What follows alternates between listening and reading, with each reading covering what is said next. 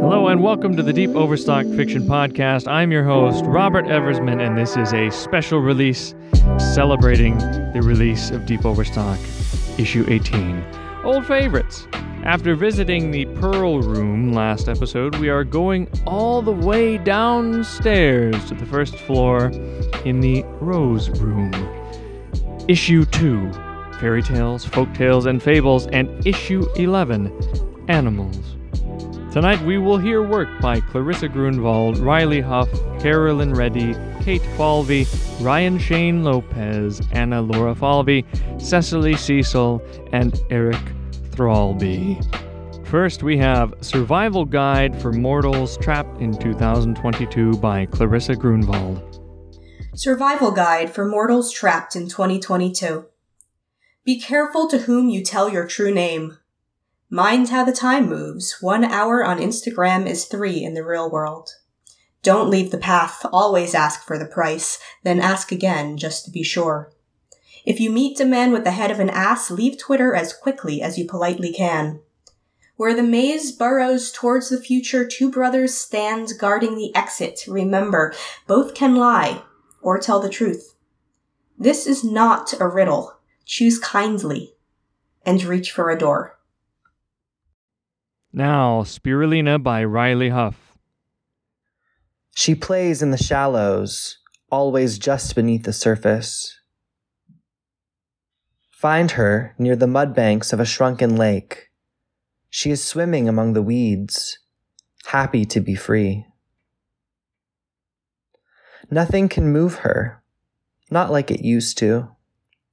She has felt her share of sadness and would rather keep her head up, locked on the sun. She survives because of the sun, the great giver, the cruel taker, the light that shines over entire worlds. Water lets her breathe easy. Water will never be pure again, but she has learned to tolerate the detritus in her home. Plastic containers and threatening blobs of waste and oil still float around her, whether she's stagnant as pond water or perfecting her backstroke. But at last, no more will be added to the pile. The pipelines have stopped. The disposal has long ended. The toxins need to be broken down, but all that takes is time. Everything decomposes over time. She smiles more now, though no one can see her face. Her hair floats behind her, a carefree aquatic contrail.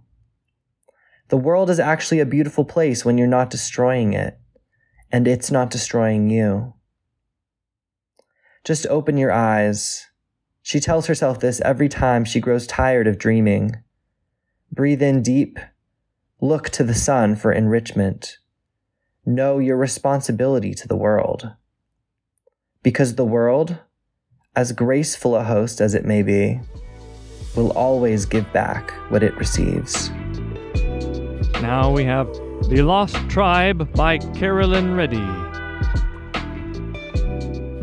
I never knew that the name Osei Afrifa was one of royalty until a classmate whispered, You are of noble blood. But I had been beaten and belittled by so many that I didn't believe. For years, I slept as until I felt the stars of Anansi and listened to the djembe drum. I danced in the astral realm and asked the Ashanti ancestors to create a tapestry of kente cloth so I could be clad in a regal robe. I danced in the astral realm and asked the Ashanti elders to create a ritual ceremony as I cleared the battlefields. I soared above the prairies, fields, and sought the safaris that could purify the spears and swords.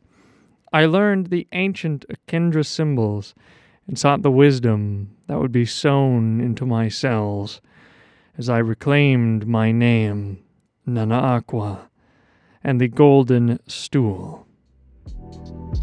Now here's One Noble Neighbor by Ryan Shane Lopez. One Noble Neighbor by Ryan Shane Lopez. from Grimm's Little Red Cap, Perrault's Little Red Riding Hood, and Christ's Parable of the Good Samaritan. There was once a sweet young girl who lived deep in the woods with her mother. Everyone who saw this girl instantly adored her. One day, her mother was feeling ill, so she gave the girl her coin purse, her riding hood, and her mule, and sent her into town to buy some cake and wine. Along the way, the girl passed a meadow where a patch of beautiful sunflowers was in bloom. Unable to resist, she dismounted and began to pick a bouquet to lift her dear mother's spirits. Just then, a band of men came riding by and stopped to ask the young girl where she was going all alone. Not knowing it was unwise to speak to strange men, she held up her coin purse and told them she was heading into town to buy cake and wine for her sick mother. Does your mother live nearby? they asked her.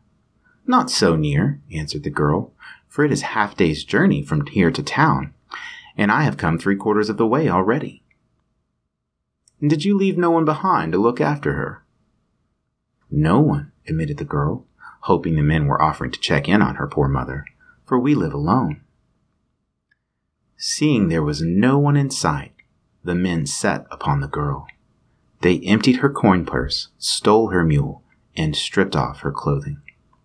When they had taken all they desired, they covered her with her mother's cloak and left her lying among the trampled flowers. After some time, an old woman who lived in a nearby cottage came shuffling down the road carrying a basket of freshly picked berries.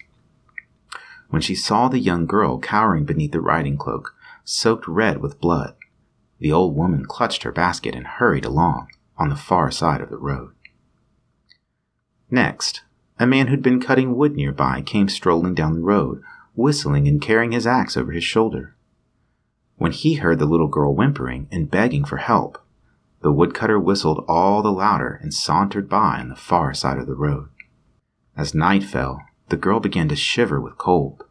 Too weak even to stand, she began to cry out, and, without knowing why, found she was calling the name of her own father, whom she had not seen for many years. She had not been calling for long when she saw two enormous yellow eyes peering at her out of the dark woods on the far side of the road. She trembled with fear as an old shaggy wolf crept out of the shadows and into the moonlit meadow. I will never see my beloved mother again, thought the girl, for my foolish cries have brought a wolf here to devour me. The wolf circled her, sniffing her wounds, but did not devour her. Instead, it hoisted her onto its back and carried her off through the darkness. The girl, now quite delirious, imagined that the wolf was not a wolf at all, but her father, who, hearing her cries across mountains and oceans, had flown to her side in her time of deepest need. As she rode on his back, she spoke with him. Oh, father, what big ears you have! All the better to hear your cries for help, my child. And what strong legs you have! All the better to carry you with, my child. And what thick hair you have. All the better to warm you with, my child. And what sharp teeth you have. All the better to protect you with, for these woods are crawling with wicked men. When he reached a nearby cottage, the wolf pulled the bobbin with his teeth, and the latch lifted. Once inside, he cleaned and bandaged the girl's wounds, pouring on oil and wine. Then he dressed her in a nightgown he found, placed her in the bed beneath the covers, and drew the curtains. Despite his innate fear of the flame, he lit a fire to warm her. As she slept, he went out and caught a squirrel. He filled a pot with water from the well out back, skinned and gutted his catch, and cooked a stew over the fire. He sat on his haunches at the girl's bedside until the sun rose next morning, when he was relieved to see the girl's color had improved, and she was able to take some of the stew he'd prepared. Around midday, the wolf was changing the girl's bandages when in through the door walked the owner of the cottage, the very same old woman who had passed by on the far side of the road. One look at the wild beast crouching over the half naked girl and licking her wounds, and the old woman ran screaming all the way back to town. Knowing this would mean trouble, the wise old wolf told the girl he must leave her now. But, calling him father, she begged him to stay by her side. That very evening, the old woman returned with the woodcutter to find the shaggy gray wolf still on his haunches at the girl's bedside. The beast did not snarl, or snap, or run. Even so, the woodcutter swung his axe and cleaved the wolf's head from its body with one blow. Then he carried the girl back to her mother's cottage. Afterwards, the tale spread far and wide of how the woodcutter had saved both an old woman and a little girl from the belly of the crafty wolf. Over the course of its many tellings, certain details were lost, while others were altered and then altered again. But everywhere the tale was told, its hearers praised the woodcutter's courage and cursed the wolf's wickedness. Here's Trust by Anna Laura Falvey. My mother always tells me, You've got to pick your gods. She says this, leaning at a crow's angle over a cup of coffee, a glass of wine, through the oiled steam of a stir fried dinner. From under the tumble of her quilted bedcloths, voice muffled behind a peeling murder mystery, shouted out the back door to the forest before the deadbolt has been undone. If you worship false gods, she says, your bones and your eyes and your mind will brittle and fall away into nothing. I imagine her sometimes tending a garden of nothing, the gravekeeper of false god worshippers, either with her hair gray and middle parted, short and severe, lips pursed in a respectful red line as she tends, or with a long white braid down her back that persists swinging over her shoulder and into the earth. Here she weeps and laughs, and the weeds tremble. She salts the garden which burns the molten remnants. She says, through the acid hiss of pain dissolving, You've got to pick your gods. All right, frog princes and wolves in sheep's clothing, let's see what our non bewitched animal species are up to now. Follow me toward the Burnside exit for issue 12 Animals. First, we have Self Portrait as an Anglerfish by Cecily Cecil. You say maybe we can't be friends because you think I can't express anger. You have a degree in psychology. Anger is important to you. But anger is a tsunami, a greedy, gluttonous predator, an indifferent drowner of you and me. Anger is an insatiable carnivore, but since you're angling for anger, let me imagine what it would be like to be carnivorous for a day. When your words bite to plunge to the depths on my bloated belly, to unhinge my gaping maw, to portend perfect pearlescent protuberances, only for you to realize that I drew your bite with the cruel intent to absorb everything you are. Lured by dangling dorsal brilliance, my pulsing luminescence, nothing more than foul fleshy growth, cultured bacteria in an esca. What if that were my angle? What if you become my symbiote? Isn't empathy inevitable? So then, can't we just skip over all the anger and be friends? Now here's Traces by Kate Falvey. A gorilla zooed in a kindly habitat not quite like its mountain own recently cradled a fallen human infant, unused to heights and jarred from its slip away from mother's arms. The gorilla, a mother herself, understood yowling when she heard it. She set the child before the keeper's gate, assuming kind should go immaculate to kind, knowing that the bandied creature would be stumbled upon and pet when the evening bananas were tumbled in. rejoicing all round, scratches dressed, and diapers changed, and new takes on animal altruism extended from this interface. It might have been a fluke, a particularly gentle and bright gorilla, or, conversely, one too instinctively pea brained to figure out a scheme for stealing and storing this morsel from the skies, or was she an impish sort, nursing a secret lauding over her condescending captors, vengeance tempting but not sporting? Or worth the aggravation, or maternally pragmatic, she could surely have been one who'd simply had enough monkeys on her back to trouble with another. She may only have wanted to get rid of all the racket.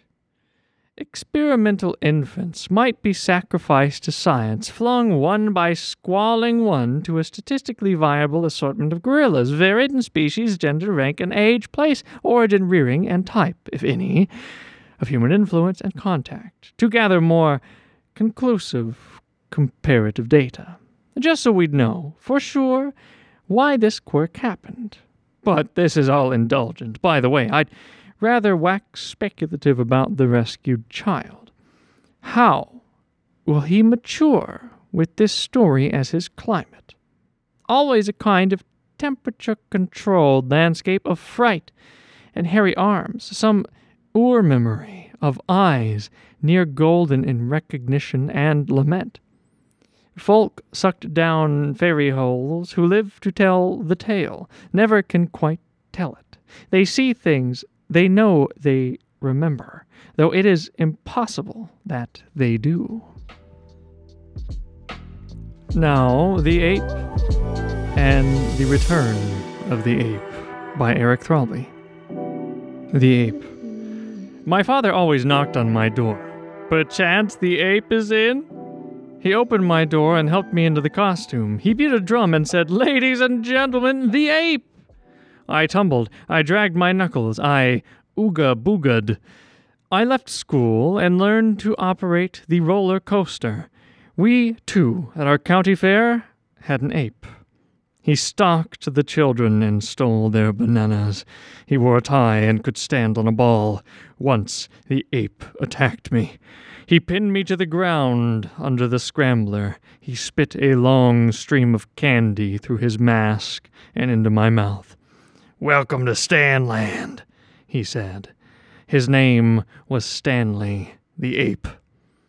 I've seen the ape, I told my father over the phone. Again? he said. Yes, I said.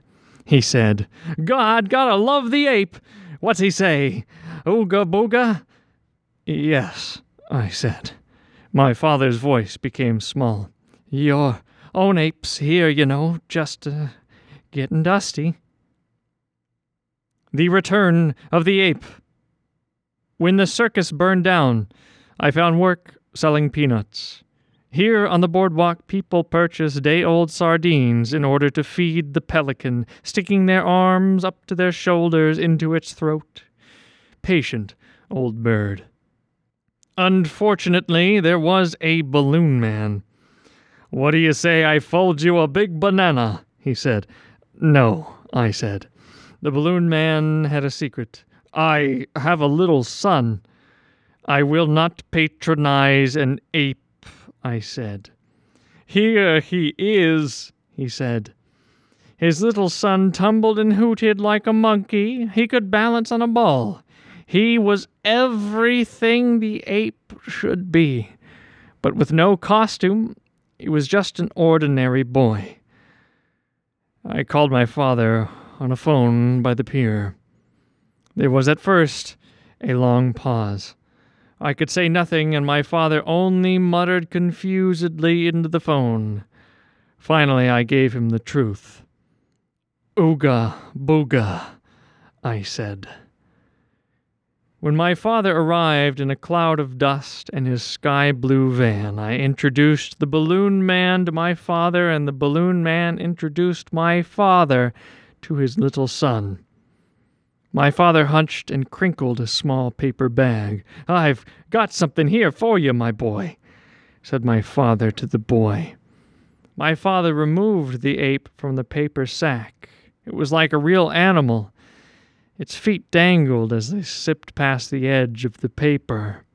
Do you think maybe he could try it on? The balloon man took the ape suit from my father and pressed his thumbs into it as if assessing its quality. Boy, was all he said. The boy climbed into the ape, then stood on the ball. He stood around the small ape on the ball, going around and around, rocking the planks of the boardwalk. The boy rolled off the ball and into a somersault. He hooted and hollered, heavily tiptoeing and tickling his own underarms. The two fathers enjoyed it so much. They slapped at their thighs and thumbed away tears.